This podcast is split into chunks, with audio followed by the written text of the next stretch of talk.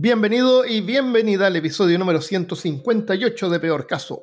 En este episodio, avanzados inventos de la antigüedad. Hablándote desde los lugares más novedosos de Alabama, soy Armando Loyola, tu anfitrión del único podcast que entretiene, educa y perturba al mismo tiempo. Cuéntame esta semana está Christopher Kovacevic. Qué bien. Bueno, eh, hay cosas que son antiguas y hay cosas que están como adelantadas a su tiempo, como la, como la Sega Dreamcast, por ejemplo, ¿no es cierto? Sí, de hecho. Eh, pero hay tecnología antigua que usamos hasta el día de hoy.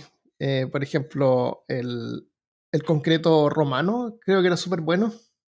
Y no se sabe la fórmula de cómo lo hacían, pero parece que como que se vuelve mejor con el tiempo. Así a medida que más tiempo pasa, mejor, más duro se pone.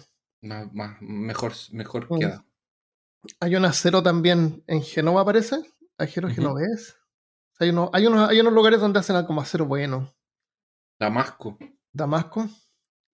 Hay algunas recetas así como de acero que hacían antes y ahora no están, así que nadie sabe cómo las hacían o las pueden replicar. O el eh, fuego. ¿Cómo se llama? Fuego. Había alguna cosa, había un, había un fuego que no se apagaba nunca. El fuego griego. El fuego griego es. Hablemos del fuego griego. ¿Por qué no? El fuego griego fue desarrollado por el año 672 después de Cristo por el Imperio Romano del Oriente. El fuego recibió varios nombres. ¿Por qué se llama griego entonces si fueron los romanos? ¿Viste? Ahí. ¿Qué lo como por Grecia? Ah, a lo mejor era durante el tiempo en que los romanos como que invadieron Grecia. Era todo romano. Es como. Los, romanos invadieron todo. Es como decirle chino a los japoneses. invadieron los romanos, claro. ¿Cierto? El fuego recibió varios nombres de los bizantinos, incluido fuego marino, fuego romano, fuego de guerra. Durante las cruzadas, el término fuego griego se aplicó a cualquier tipo de arma incendiaria como las que usaban los árabes, los mongoles o los chinos. Pero el fuego que usaron los bizantinos era completamente diferente a estos otros dispositivos y era un secreto bien guardado. Era, era, eh, lo tenían que guardar secreto porque había como una especie de revolución interna. No sé, algunos sabían cómo se hacía. Y hasta el día de hoy no se sabe cómo lo hicieron. Lo que se sabe es que el dispositivo se muestra como una especie de lanzallamas en las imágenes. Se ven los barcos así y un barco está tirando así como una, un, una, un lanzallamas a otro barco. Ya. Eh, usaban unas boquillas presurizadas que estaban instaladas en el barco, ya ves, en la parte de adelante del barco, y a veces las podían poner por los lados. Eh, o algún tipo de sifón para rociar como un líquido inflamable sobre el enemigo a distancia o directamente sobre el mar, donde continuaba ardiendo. O sea, hacían como muros de fuego. Ah, ya, ok. El fuego griego se utilizó sobre todo en la guerra naval para detener las flotas musulmanas invasoras y fue muy eficaz porque podía seguir ardiendo incluso en el agua. Por eso también se le llamaba fuego líquido o fuego de mar. Tenía un montón de nombres.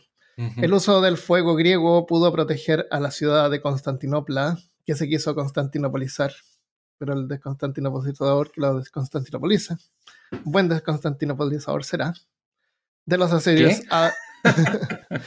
Ese es un trabalengua. Ah, perfecto. De los asedios árabes de la ciudad. Continuó usándose en batallas navales contra los sarracenos y numerosas victorias navales estuvieron vinculadas al uso del fuego griego.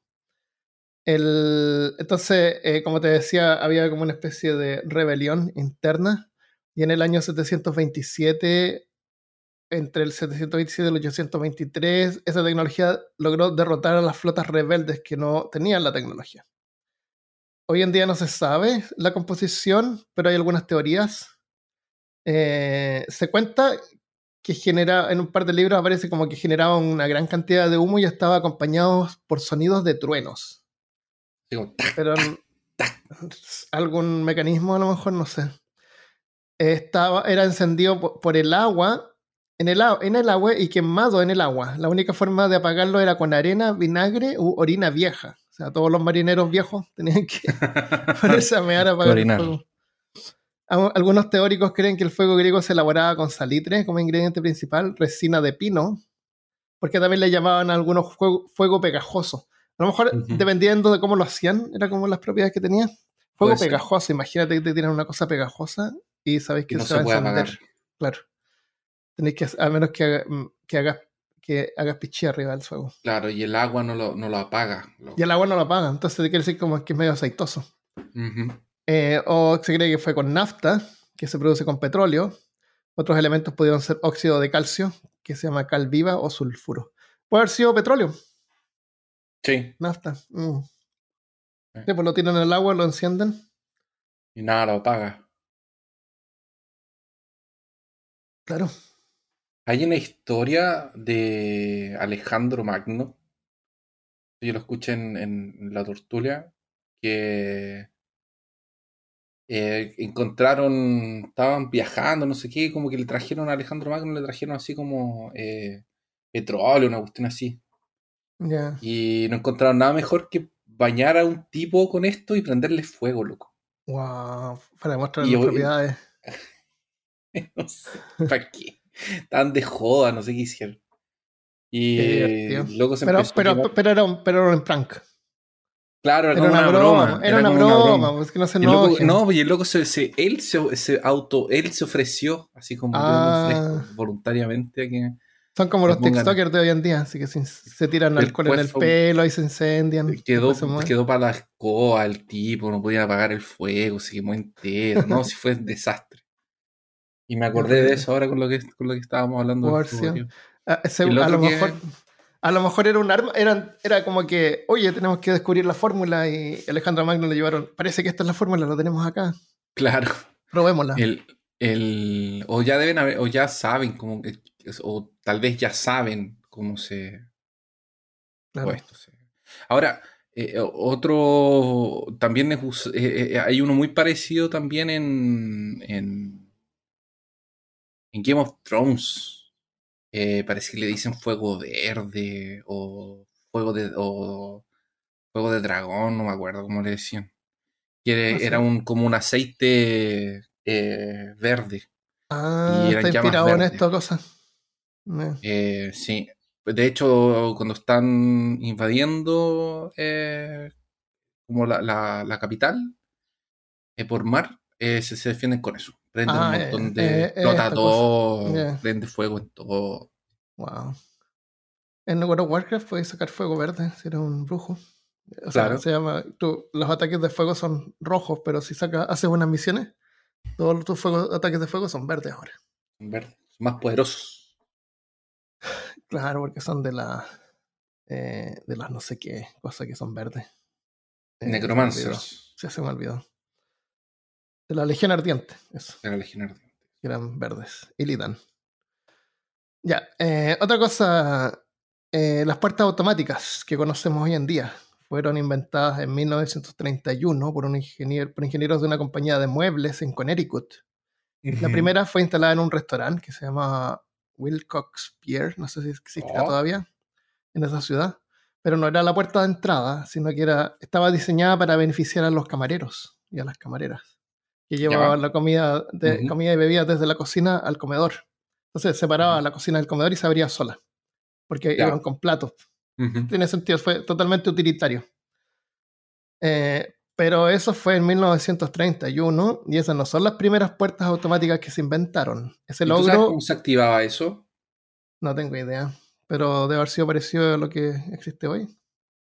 No creo que haya Ah, tenido en como un láser. 1931, no, o detector de movimiento. Tal vez era a, lo en mejor, a lo mejor era una el platina en el suelo. Eso, mm, eso pensé. Eso puede ser, sí. Claro, piensan.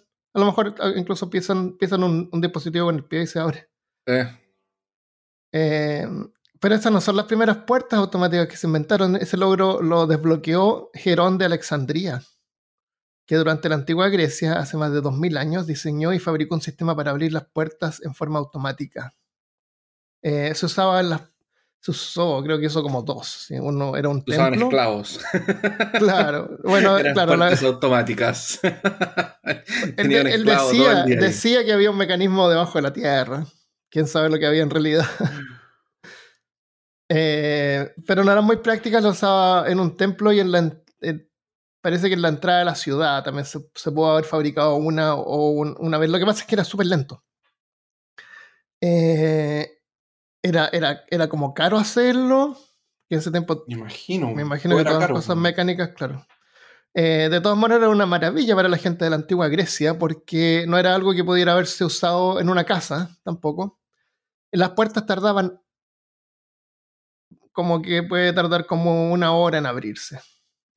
O- decía horas, pero yo creo que podrían haber abierto en una. Ah, de haber sido- imagínate, las, las puertas de un templo han sido gigantescas. Así que la fuerza que necesitaba para abrir esas puertas, claro, se puede demorar como más o menos una hora. eh, una vez que se iniciaba el proceso. Eso, esto significa que las- era para usar las puertas para abrirlas en el día y cerrarlas en la noche. Para abrir las puertas se encendía un fuego para generar calor. El fuego hacía que la presión atmosférica se acumulara en un recipiente de latón que estaba lleno de agua. Y el, el latón, es- el fuego estaba como en un pilar, ya como un fuego sagrado. así. Entonces, debajo de la tierra el- había un tubo y eso calentaba agua que estaba en un, en un contenedor abajo. Cuando la presión aumentaba, o sea, empezaba como a hervir, eh, por un sifón pasaba agua a, a otro contenedor más pequeño. Y este contenedor, a medida que se iba llenando, se iba poniendo más pesado. Entonces empezaba a descender porque estaba amarrado a una polea, Sí. a unas cuerdas que estaban conectadas a las puertas. Y eso es lo, es lo que hacía abrir las puertas. Entonces, mientras más agua caía ahí, más pesado se ponía, empezaba a descender y las puertas se empezaban a abrir Bueno. lentamente. Ahí tiene sentido por qué se demore tanto. Claro, claro. Claro, por el peso. Porque- el- Tiene que esperar que el fuego y después el. ¿Viste? Era más fácil tener Sí, lo era. personas bajo tierra. se- y si lo hubieran usado en restaurante, la comida, la comida habría llegado fría. Imagínate una hora esperando para mí. La puerta Pero- para que pase un camarero. pues, Pero yo he estado en restaurantes donde se demoran un montón. ¿Será que usan este tipo de, de Puede puertas? ser que usen ese tipo de Mm. puertas. No, porque se demoran así como una hora en traerte la comida. me, me cargan esos restaurantes que te traen, que vais con alguien y no traen la comida al mismo tiempo a toda la gente de la mesa. Deberían traer la, la comida al mismo tiempo a toda la gente. de la Ah, mesa. pero eso es. Odio cuando traen falla así a de- una persona y el otro- los otros tienen que esperar ahí mirando y la persona que le llegó por, por educación yo no como hasta que traigan a todos los, los platos y la comida se enfría y es horrible eso. Sí, yo reclamo cuando, hago- cuando hacen eso porque es, es una es falta de organización. Pues el restaurante tiene que servir toda la mesa. Claro, pues toda la mesa al mismo tiempo. Horrible eso. Me carga, me carga. Y cada uno dice, no, come nomás, no te preocupes, pero sabes que no se puede. Pero, y, sí, sí. y veía ahí como tu comida se enfría. Eh, y Ah, cuando son como papas fritas y quedan las papas fritas. Oh, claro, y tú No hay, nada peor, no hay nada peor que una papa frita fría. Nada, nada, nada Ah, peor. Horrible. Bueno, eh, entonces este sistema estaba escondido debajo del edificio, debajo del templo, así que para los que veían la puerta abrirse en el templo, imagínate, pues, llega en la mañana un sacerdote, prende las llamas, así como una, un, un tributo a, a un dios, y después gracias a este tributo el dios decide abrir sus puertas después de un rato, porque se demoran. Claro. La conexión satelital no era muy buena en ese tiempo. Sí. Claro. Debe haber sido mágico. Y si estaba, la madera estaba húmeda, peor todavía. Oh, imagínate. en, en el invierno. Eh, también hay evidencia que Herón, Herón de Alejandría, también desarrolló un sistema para abrir las puertas a la ciudad. Eh, a, a lo mejor lo. Era más rápido porque tenía cuatro esclavos en vez de uno solo. Claro. abriendo la. Herón de Alejandría también inventó la primera máquina expendedora de vino, que era, era como bien bonito, era como un contenedor que tenía como una especie de palanca dentro. ¿Ya? Y eso estaba conectado con un brazo que estaba conectado a una, a una parte donde tú ponías tu copa. Entonces cuando Ajá. ponías la copa, eh, con el peso bajaba esa, esa, esa cosa, Ajá. esa, esa como plataforma o bandeja, bajaba y, y- y el brazo se movía y como que, eh, no sé si sifoneaba el vino por un tubo. Pero la ¿Ya? cuestión es que el vino empezaba a caer mientras la, la copa iba bajando un poquito y se llenaba. Ah, qué bueno. Imagínate. Y también inventó el molino, inventó la jeringa. Y inventó, Inventó este el robot. molino. Inventó, no sé si un molino, un, un sistema de molino. Y un robot programable para entre- entretener al público en un teatro. El robot podía cambiar de dirección según su programación, porque era programable. Eh, pero obviamente eh, a través de... Era, er, eran unos clavitos que estaban en un eje. Entonces el aparato tenía tres ruedas, dos de atrás estaban sujetas por un eje donde había una cuerda enrollada. Como esos yoyos, ¿te acuerdas de los yoyos? No, Sí. no los yoyos. No, me refiero a, los, a esos que se tiran y siguen girando. Ah, los diablos le decían en. Parece que les decían diablos. Pirinolas, no me acuerdo. son Entonces- como dos. ¿No estás diciendo que son- esos son como dos. Esos que usaban en Beyblade. No, Beyblade. Ah, ya. Esos que tiran y, y pelean. Trompos. Trompo, eso. Eso. Claro, porque la, la idea es que tú tiras el trompo y, el- y tienes una cuerda enrollada en el trompo. Entonces, cuando tú tiras, lo tiras, tiras la cuerda hacia atrás y eso hace que el trompo gire hacia una velocidad absurda. Entonces, la- el eje de este aparato estaba también enrollada la cuerda, pero tenía unos clavitos entre medio. Entonces, cuando tú estabas enrollando la cuerda y había un clavito, tú podías como que eh, pasar la cuerda por detrás del clavito y empezar a girar en sentido opuesto. ¿ya? Entonces, esta cuerda estaba, eh, subían hacia un soporte alto donde había sujeto un peso. Entonces, cuando se soltaba el peso, tiraba la cuerda y, y la, y el eje se empezaba a desenrollar. Y como estaba eh, eh, conectado con las ruedas, el aparato se empezaba a mover, como un autito. Y eh, las ruedas de cada lado de atrás estaban separadas en los ejes, entonces una cuerda por cada lado. Cuando pasaba por un, por un clavo, cambiaba de, de dirección, ahora la rueda se empezaba a girar hacia el otro lado, entonces el aparato ahora giraba. Entonces Ujú. podías diseñar para que girara algunas veces. Ahora duraba poquito porque era como mientras caía el peso solamente, así que imagínate que haber durado unos 10 segundos a lo más. Claro, porque Pero- hay una cantidad limitada de, de cuerda y de altura, porque esto necesita altura para poder caer. Claro, mientras más alto mejor, pero ahí lo tenés que hacer más grande. Pero lo encuentro genial, eh, considerando que esto fue hecho como en el año 1. Y me sorprende que algo así no, no haya existido así como juguetes de niños, así como actualmente, así como el Tal trompo. vez era muy caro. yo. O sea, no. Tal vez nos servía como juguete nomás, po. Era demasiado. mejor era demasiado complicado. Puede Puede ser. ser. Mm. Eh, eso, Herón de Alexandría es grande, ¿eh?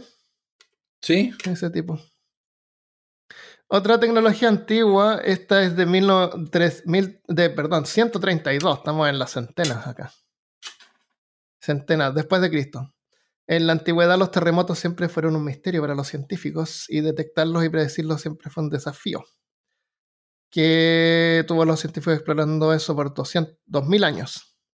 La primera evidencia de un dispositivo utilizado para detectar terremotos proviene de Chang Heng por el año 132 después de Cristo. Chang El es- Chan- me, me suena como. a- Claro, me suena como Chansung. era Sang, perdón, es- es is Sang Heng. Sang con Z, Sang. ¿Coreano o chino? Chino, mandarín.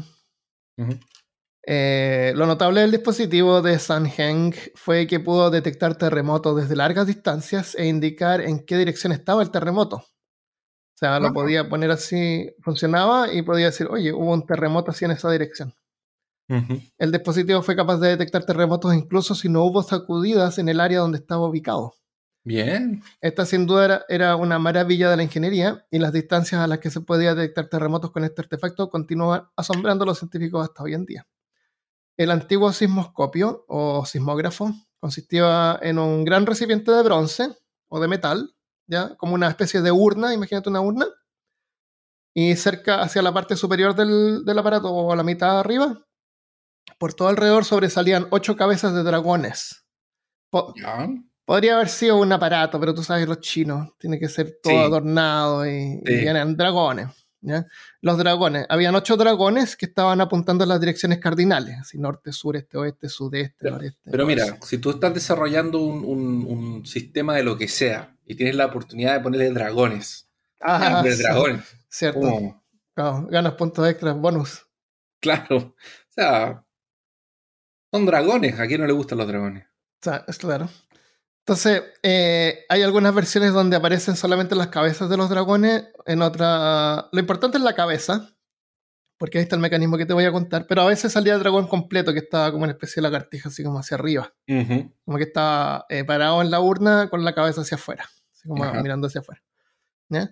Entonces, mm, eh, cada una de las cabezas estas tenía un- la mandíbula se podía abrir y sostenían una bolita, cada una de las cabezas de dragones. Sostenían una bola. Eh, debajo de, de los dragones, la base del- de este aparato, que era como una especie de bandeja, habían ocho sapos de metal, porque se puede poner sapos, ¿por qué no? Los sapos miraban hacia los dragones con sus bocas abiertas. Cosa que si caía la bolita de la boca del dragón, caía dentro del sapo. Ujú, Habían ocho sapos alrededor de la base del, aparato. Eh, y estos eran los que indicaban la dirección del terremoto. Por el año 138 después de Cristo, el dispositivo indicó un terremoto al oeste de Louyang, la ciudad capital, pero nadie había sentido un terremoto allí. Sin embargo, unos días después, un mensajero de la región occidental de Long trajo noticias de un terremoto. Y esto probó que el, dispositivo funcionaba. El tipo dijo, oye, hubo un terremoto hacia allá. No, no, hay- no había ningún terremoto. Y después de un tiempo llega un mensajero diciendo que hubo un terremoto. El sismógrafo funciona con un péndulo que está dentro de la urna, en que está conectado a las mandíbulas o a las cabezas de los dragones. Entonces, si se abate como en una dirección, hace que se abra la mandíbula y deja caer la pelotita, la bola, al sapo. ¿Se entiende? Ujú, Sí. Entonces, como tiene 8, dependiendo en qué dirección va, se abate la- el péndulo, se abren las bocas de los dragones apuntando a la dirección. En el Eh, 2000... ¿Mm? Genial. ¿Sí? Y si tú lo buscas, hay un montón, hay, hay así como esculturas gigantes en un parque con una escultura de, de Changsung, de Changsung, Y de Claro. Goro. de Gore atrás y con el dispositivo ahí. eh, hay otros con cabeza de dragones, los sapos son diferentes, es como súper bonito. Eh, búscalo, si lo quieres buscar, busca sismógrafo de Sanheng. Es San con Z-H-A-N-G. Sanheng. Em, en el 2005 los científicos recrearon el dispositivo, Sí. científicos modernos, eh, utilizando la teoría y descubrieron que funcionaba tan bien como sismo- sismógrafos modernos. Esos son los, el sismógrafo del año 132. Mira, aquí apareció el, el- el- el sismógrafo de Sánchez. Pero parece que no es lo mismo. ¿Cuál es ese? Ah, el de Sánchez, por loco. Ah, qué bonito, por loco. Qué tech. El de Sangense hay unos dorados bronce, de bronce. Sí, aquí hay uno cortado por la mitad. No, está muy bueno. Está buenísimo. Búsquenlo, gente, porque está.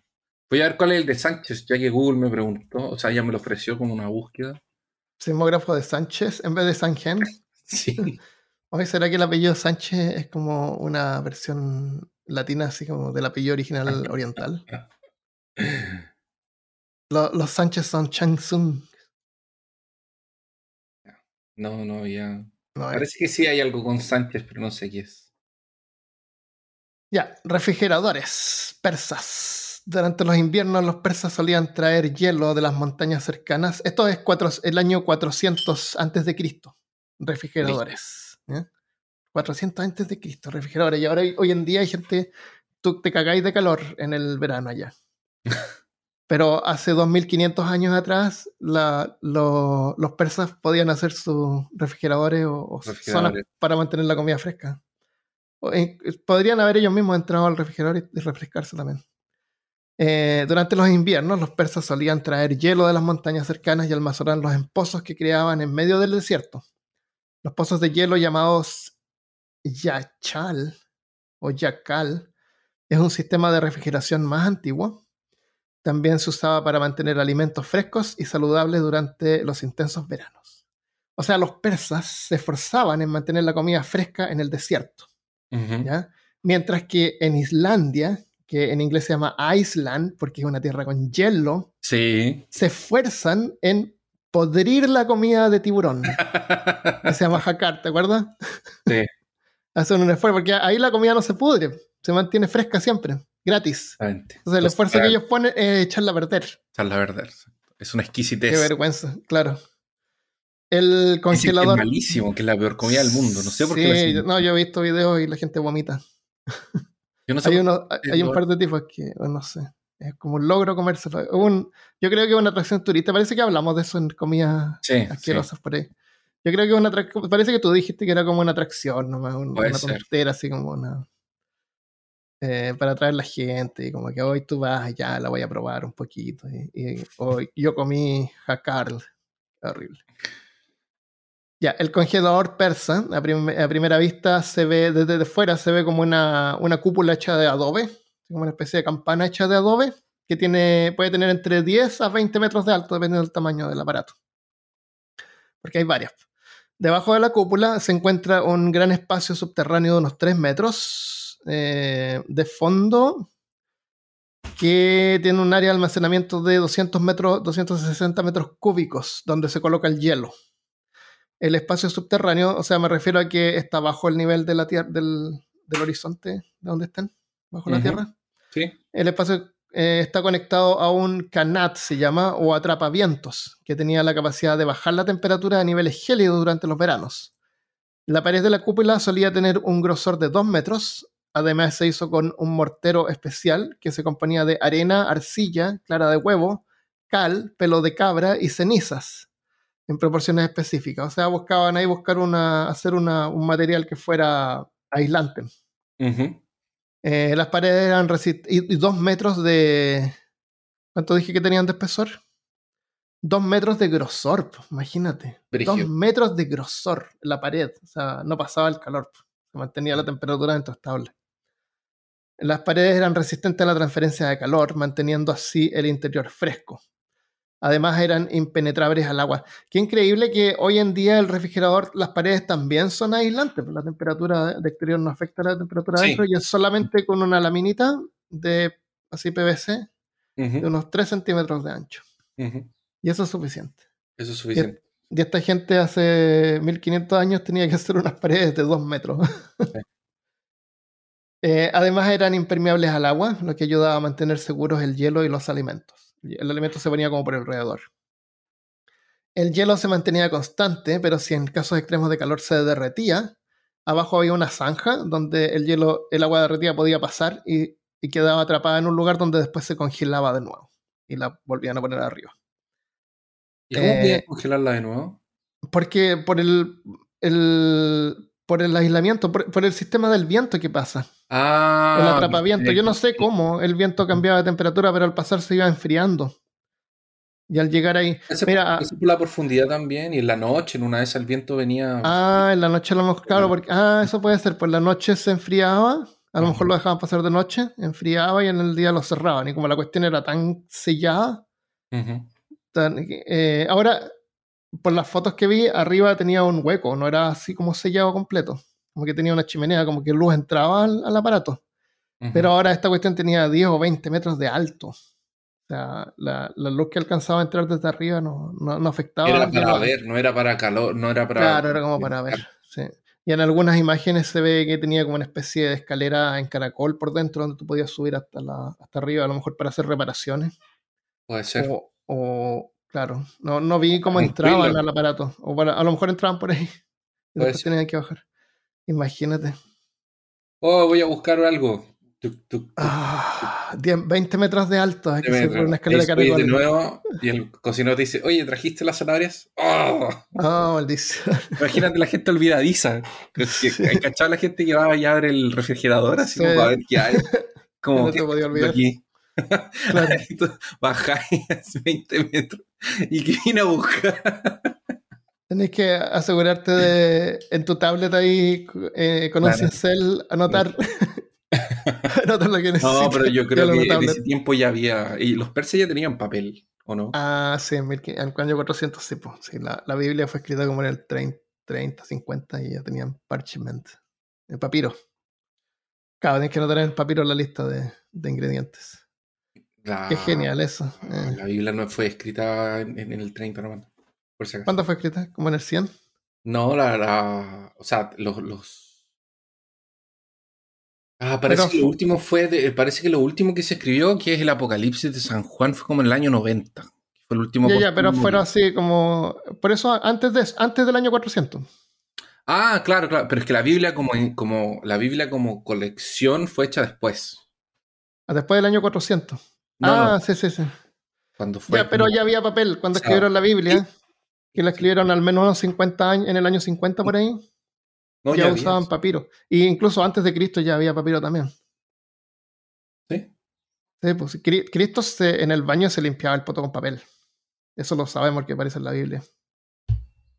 Un papel confort, un papel higiénico. ¿Cierto? ya existía. Claro. Ya, y la- el último mecanismo, el último artefacto antiguo que pareciera que fuera eh, adelantado a su tiempo, ¿cuál crees tú que es? Eh, Yo creo que ver, varios que están escuchando eh, de- deben estar pensando así, ay, por favor, que lo nombren, que lo, que lo nombren. sí. Y, y cuando, pu- cuando lo publiquemos alguien va a decir, oye, ojalá que hablen de esto. em, El, te digo, ya, fabricado en el año 100, se estima, más el o menos. auto. El automóvil. no, el año 100, El el, avión. me- el mecanismo antiquitera. ¿Qué? El mecanismo antiquitera. Es una isla griega que se llama Antiquitera.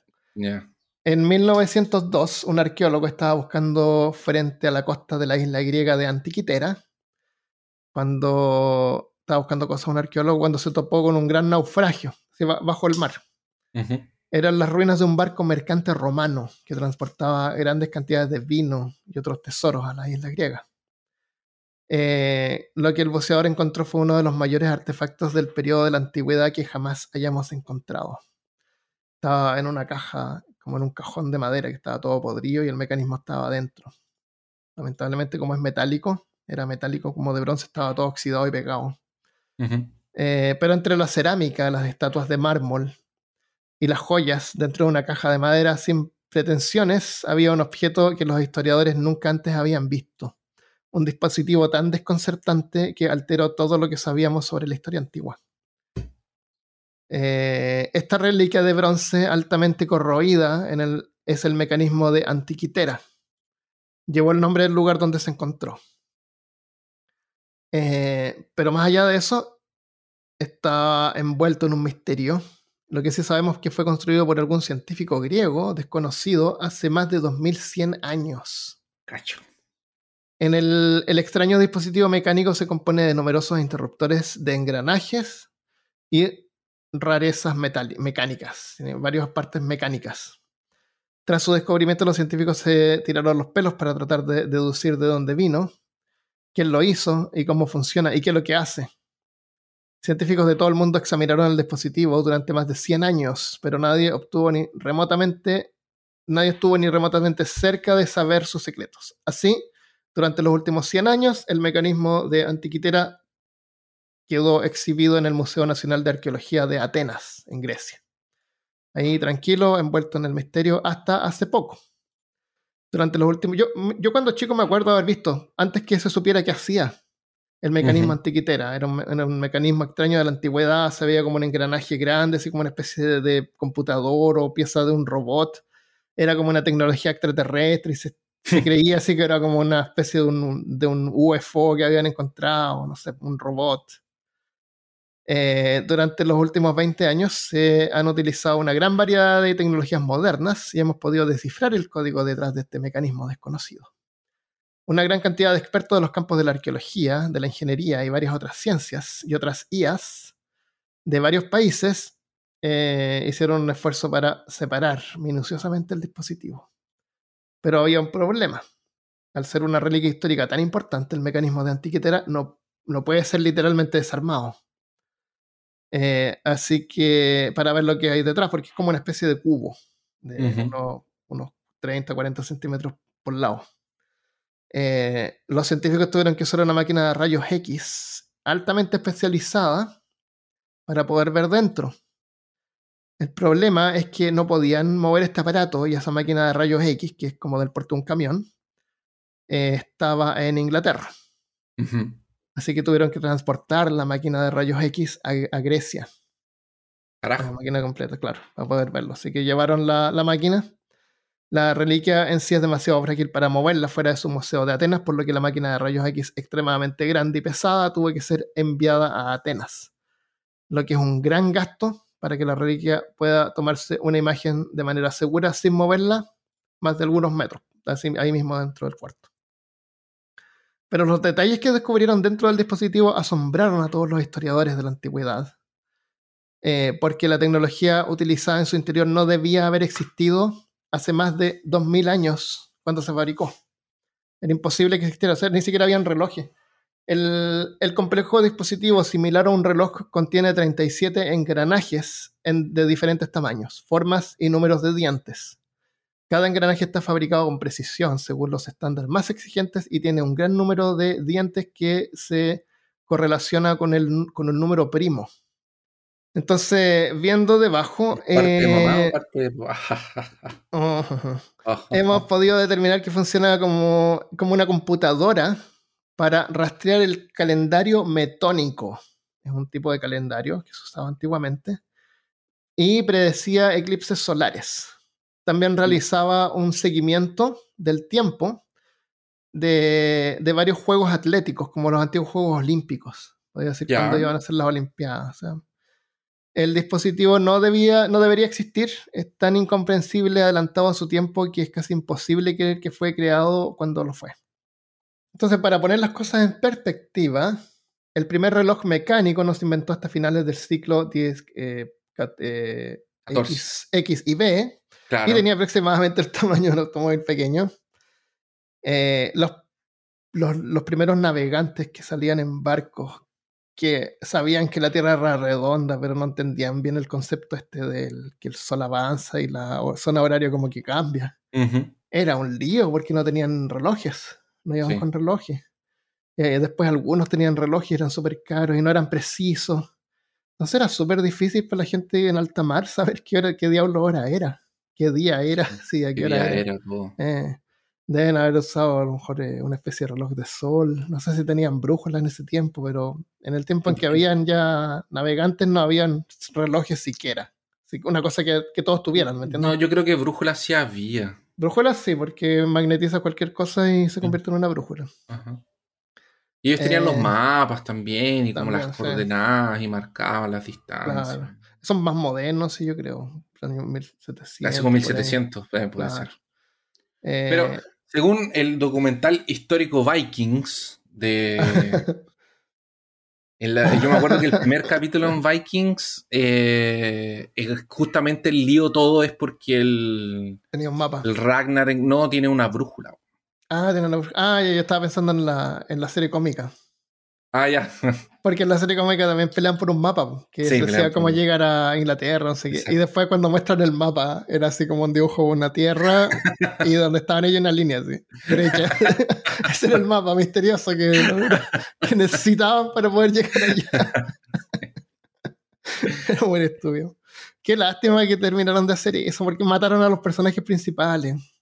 Y ahí ya como que la matan. Ya perdió, eh. perdió Claro, nos mataron. Tal vez la gente no, no, así como que oh, se cayó por el precipicio, fue en la siguiente temporada, si está colgando de ahí, tipo Disney o Marvel. No, no, esta gente no, no hizo eso. No Bueno, a lo mejor es por mejor. Que pues se echan a perder. Bueno, entonces, entonces la, la gracia de este dispositivo, que, o sea, imagínate, pues estamos hablando en el año entre 1500 y 1700, tenemos los primeros relojes ya en el año 100 habían hecho esta especie de computadora. Alguien. Eh, que era más, incluso más pequeño que el primer reloj. Aunque no funcionaba solo, era un mecanismo que tú lo ajustabas y te daba una respuesta. Te, explico. Eh, diseñado, era más, más complejo, más, mejor diseñado, con más precisión que los primeros relojes y más inteligente ya que no solamente podía seguir la pista del tiempo, sino también predecir el futuro de la forma en que lo hace un software informático moderno. El mecanismo de antiquitera contiene conjuntos de pasadores y de engranajes y remaches que podían modelar colectivamente, que se podían modelar colectivamente y realizar un seguimiento del movimiento del Sol, la Luna y los planetas en el cielo nocturno. Si tal dispositivo se crea hoy, sería todavía impresionante de hacer. Se cree que el conocimiento utilizado para crear un dispositivo tan avanzado se perdió en la antigüedad, ya que no se crearía nada tan sofisticado hasta después de mil años.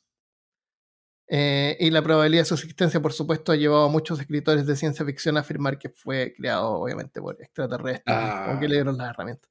O, a lo mejor, fueron aliens, pero fueron aliens. Claro, o que alguien viajó del futuro o al pasado y lo fabricó. Pero obvio. claro, pero, pero, Porque, pero, si tú pero viajas del futuro, si Ajá. tú viajas del futuro, llevas una cosa de esas. Claro, en tu bolsillo de, de artefactos. Pero lo curioso es que rastrea el calendario metónico, que es un calendario antiguo, no es el calendario romano y el que usamos ahora. Ajá, sí. O sea, ahí eso te dice que, que es imposible que sea algo creado con tecnología moderna, ¿me entiendes? Porque no habríamos hecho, no habríamos hecho algo, algo con ese tipo de calendario. No sé cómo, no sé qué diferencia tendrá o no, pero todos los calendarios antiguos están como basados en los movimientos del sol y la luna. Así que es más o menos parecido. Eso fue el mecanismo de antiquitera, fascinante mecanismo. Eh, aunque te confieso que era como más fascinante antes que se supiera qué hacía. Porque yo me acuerdo cuando chico, cuando era joven, todavía no se sabía qué, qué era. Era súper misterioso. Era muy misterioso. Eh, ahora se sabe más o menos qué hace y qué es lo que hacía. Uno, uno calcula cosas, pero igual, Es un poco como las baterías de Bagdad, ¿o ¿no? Una cosa batería así. de Bagdad también es una, una cosa. Aunque, aunque no se sabe bien si son baterías o no, también. Es como harta especulación. Sí. pero también era como una cosa antigua hecha. Yo si viajo al pasado, yo creo que lo que, lo que uno debería saber cómo diablo hacer jabón, como lo más importante. Cómo hacer jabón y cómo hacer cuerdas. Porque con cuerdas tú puedes hacer cualquier cosa. cualquier cosa, exactamente. Claro. Sí, qué lata viajar al pasado. Imagínate que tú viajas al pasado cuando tenías sí, 15 años. Pero tú sabes todo el futuro, lo que va a pasar. Tienes una nueva oportunidad para horrible. vivir de nuevo. Ah, Una nueva oportunidad para eh, hacer otro tipo de mierdas. No la- También, no la- también. Pero vas a tener que estar jugando con un Game Boy. claro. y con una gráfica horrible y unos juegos así súper básicos. Atari 800. O Pokémon, por ejemplo. Bueno, Pokémon salva, Pokémon pero yo no sabía inglés en ese tiempo, por eso no, no, no disfrutamos de esos juegos cuando éramos tan chicos porque no- nadie sabía inglés. Algunos a lo mejor sabían, algunos jugaban igual. Estaba lo mismo. Yo, yo sabía lo suficiente para leer así como pedazos de... Para Ya, entender. más o menos. Bueno, la historia de Pokémon tampoco es tan, tan profunda. Ujú. Eh, sí, puede No, ser, sí. pero no llegaban esos juegos, bueno. No llegaba nada. Y hablamos de Pokémon. No puedo no hablar de eso. Una, una- una cosa que, que es interesante, que, que es un efecto que está pasando ahora con los videojuegos, porque antes no pasaba. Los videojuegos es el, la conservación de archivos. Oh, qué Eh, se están perdiendo juegos de plataforma. O sea, no, no, se están, están siendo conservados, pero ya no se pueden jugar en los dispositivos hay- originales. hay- no, hay algunos que se están perdiendo. Hay juegos que, que no se encuentran más nomás, o que no están. no, pero están todos archivados. Están todos los- toda la, la librería completa de, los, de todas las consolas Nintendo está guardada. ¿De qué? De, ¿De todas las consolas, sí, de todas las consolas modernas. están- No, no. De hecho, de hecho, Konami perdió un montón de juegos. Konami, Konami perdió los Silent Hill, no los tiene. Ah, tú dices el código, el código fuente. O sea, además del código fuente, hay juegos que ya no se, como dijiste tú, no se pueden jugar en, en- en las- en los Claro, computadores modernos, en las consolas modernas. Y hay juegos que se están perdiendo. o sea, por ejemplo, los juegos de arcade son juegos que se produjeron y se Ajá. tiraron al, al mundo. Y en un momento, si desaparecen todas las copias, por ejemplo, de Street Fighter 2, no va a haber más Street Fighter 2 original. Entonces están todos archivados por Christopher. Están, están- están- están disponibles para descargarlos, todos los juegos. Sí, pero Del- no es lo mismo. Eso es lo que me refiero. Por Ah, mucho que no, po, instalado, no, no es- y no todo es- esto, claro, no, y todo la- el hardware también se empieza a echar a perder. Yo tengo, Ah. ya tengo algunas consolas que están como pegajosas, la- algunas, algunos plásticos se descomponen, Sí. los mecanismos internos no, no van a durar para siempre. Entonces la única Pero- forma, Pero tal vez, como dices tú, yo eh, sí, algunos juegos están guardados, pero hay juegos de compañías que no están guardados, hermano. ¿qué juego no está guardado? Busca después, porque creo que Yo está te todo busco. guardado. No están todos. De hecho, por eso que hay gente que se empezó a dar cuenta, Ah, podían desaparecer de y empezaron a tratar de ir atrás de los Ah, juegos. ya, claro. Sí, es verdad. Hay algunos juegos que podrían no estar guardados, pero. Sí, está bien. Pero, porque- ¿qué tipo de juegos son? O sea, Pero ¿Qué tan el, importante? el- el- la justificativa no es como la calidad del juego, sino el valor histórico que tiene. ¿pero Como tiene fue valor creado y- histórico? sí, yo creo que sí. Yo hice un juego una vez que tenía como 45, una hora de contenido y se me perdió. Y el único que lo alcanzó a jugar fue el, el Fernando, un amigo de La Serena. Que se sentó y lo jugó. Y usaba RPG Maker. Ya, bueno. Pero era bueno porque tenía, yo sabía programación en ese tiempo, se usaba un montón de variables. Iba a una ciudad y entraba ahí por una calle y se ponía oscuro. Y me acuerdo que me costó caleta programar eso porque cuando tú salías por el otro lado se volvía a poner claro. Pero se tenía que poner oscuro, no importa por qué lado entrara. Sí. Tenía un montón de variables y cosas así. También eh, la gráfica del RPG Maker lo, lo ubica. Sí. Pero se podía manipular cosas de que se cambiara el punto de vista. Entonces, por ejemplo, te acercaba a un acantilado y después como que se simulaba ver desde el otro lado y podía ver así que se podía bajar. Ujú. Eh, me entretuve harto con ese juego y, y lamentablemente eh, vendí el formato del computador, se me olvidó guardarlo. No tenía, no tenía la cultura de, de conservar cosas en ese tiempo. Y se perdió el juego. Qué triste. Quizás cuántos juegos hay así que se han perdido. Eh, ayer vi una noticia de un juego de PlayStation que estaba disponible solamente en japonés, que ahora le hicieron una traducción en inglés, que se llama Aconcagua. Y, y, nos, y se trata de unos, de unos tipos que van en un avión y, y son atacados por unos terroristas en el Cerro Aconcagua, en- entre Chile y Argentina. Y caen ahí y hay que sobrevivir en el hielo y, y son- están siendo atacados por, eh, por los mafiosos. No, no es como la historia esto de, de esos deportistas que Sí. se quedaron ahí, pero está como inspirado en eso. Ajá. Pero tiene así como malhechores, así que te, te tratan de matar mientras uno trata de sobrevivir, imagínate. Y, ese 1. juego, y, ese juego era Play 1 y nadie, así en Occidente nadie tenía idea que existía, hasta que alguien vino ahora y, y le hicieron, un grupo le hizo una traducción al juego. Y ahora se puede jugar en, en inglés, parchando la ROM. Sí. Eh. Y nadie sabía que existía ese juego y se ve así como medio decente. Se llama Aconcagua para PlayStation 1. 1. Qué locura. Mm. Qué locura. Sí. Bueno, eh, por suerte igual están todas las ROM disponibles de todos estos juegos antiguos y gracias a estas tarjetas de flash que uno pone tarjeta de memoria puede cargar las ROM y jugar casi cualquier juego ahora. Genial. Yo, yo, un proyecto de vida personal que tengo es un día tener un, un arcade eh, de estos, con mandar a hacer uno, así reconstruido, Del mismo porte. del mismo Claro, corte y uno a uno. poner eh, y poner estos eh, Raspberry llenos de, Ah, de ROMs de, de cosas mames. de. Sí. Para todos Ah. todos los juegos de, de consola. arcade. Había, arcade. había un juego que yo jugaba cuando chico. Este contenido ya no hay que ver.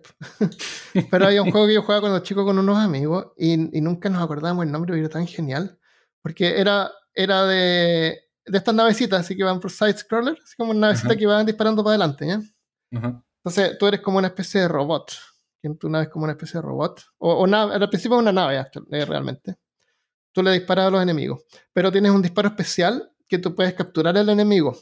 Entonces tú le disparas al enemigo y queda ahí parado, como congelado, Ujú. y tú vas y, lo- y te puedes convertir en él. Y ahora tú, tu nave es la nave del enemigo, o sea, a la vuelta. Y hay algunos que son súper rápidos, otros que disparan en diferentes formas, otros son lentos, pero son bien, pues, de- resisten hartos disparos de vuelta. Qué Y se juega de a dos. Y, y mi amigo encontró el juego. Así que después te lo puedo mandar si lo quieres probar. Qué Es súper buena. ya. genial porque uno se va convirtiendo en los enemigos y, y es arcade antiguo.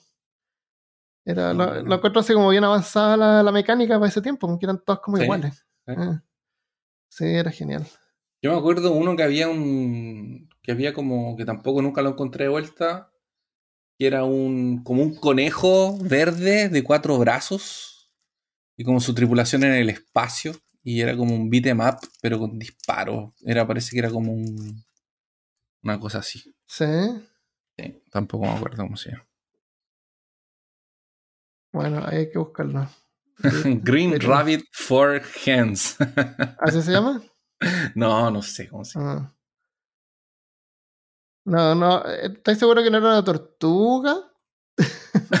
A lo mejor, a lo mejor jugaste mucho Mortal Kombat y, y Tortugas Ninja y, y- y como que Goro se te mezcló con las tortugas. Claro, creaste una. puede ser. No, no, Ah. no. no. Rabio Lepus, yo me gustaba harto el Rabio Lepus, que era un- también un, eh, un conejo Ajá. que disparaba un side-scroller. Y había que salvar al rey, el rey estaba rodeado por unas conejitas, pero las conejitas eran como de Playboy, porque tenían eran personas Ah, con orejitas en la cabeza. Sí, parece que me acuerdo de ese. Ajá. Había otro que era el, el Commander King. Ese también es bueno. Ah, ese estaba en PC. Sí, se estrellaba la nave y Mm. tenías que salir del planeta. Genial. Ya, ¿la dejamos hasta acá entonces? Bueno, dejémoslo hasta acá. Oye, antes de irnos, eh, el día viernes tiré un episodio extra porque rompieron las, las piedras, la- la- Sí. el monumento de, de granito que estaba en Georgia, esas piedras que indicaban cómo, cómo rehacer la sociedad. sociedad. sí. Eh, no era perfecto, obviamente, tenía, estuvo hecho así como en los años 70 y, y 80, entonces la, la mentalidad en ese tiempo todavía creían como en la eugenesia, pero era la ciencia que había en ese tiempo. Entonces no, no era así como que- Y a lo mejor como medio frío decía que había que mantenerla a, un, a cin- cin- 500, mi- mil, mi- 500 millones máximo. 500 entonces, millones máximo. como que algunos decían que apelaba así como a exterminar gente, qué diablo. Ajá. Entonces yo creo que el valor que tenía es un valor cultural nomás, pues, no era que había que seguirlo, no, no encuentro que haya sido como la verdad que estaba escrita ahí. Porque también, como dije en el episodio anterior, en el del viernes, eh, que es un episodio cortito, tenía algunas propiedades también astronómicas, entonces, Ujú. Sí, y- te y- y marcaba, área. claro, y además traía un montón de, de, de turismo. A mí me, varias veces me dieron ganas de ir, pero me quedan cuatro horas de manejo para llegar allá. Ahora, como que me podría ah, sentir arrepentido, pues, ya no fui. Entonces, eh, entonces eh, tiré ese episodio el viernes. Si alguien no sabía, ahí hay un episodio el viernes y pensaba tirar así los viernes un episodio cortito, Ujú. cada viernes. eh, una cosa extra así de algo. Después de que lo dices, te comprometes.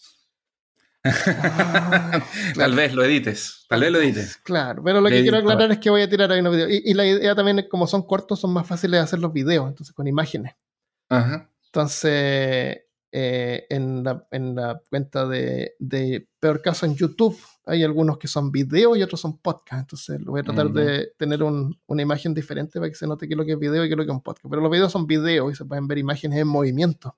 Imagínate, como en el siglo XX, que estamos 21, 22. por ahí. Sí, mira, mira tú. Es como un podcast, pero con movimiento. ¡Wow! Un box video, box, pod video, pod video. Dios del cielo. Ya, necesitamos irnos, estamos hablando por esta tontera. Sí. Vámonos a descansar. Eh, espero que todos tengan una buena semana. Eh, gracias por escuchar, compartan el podcast y nos vemos la próxima vez. Adiós. Adiós.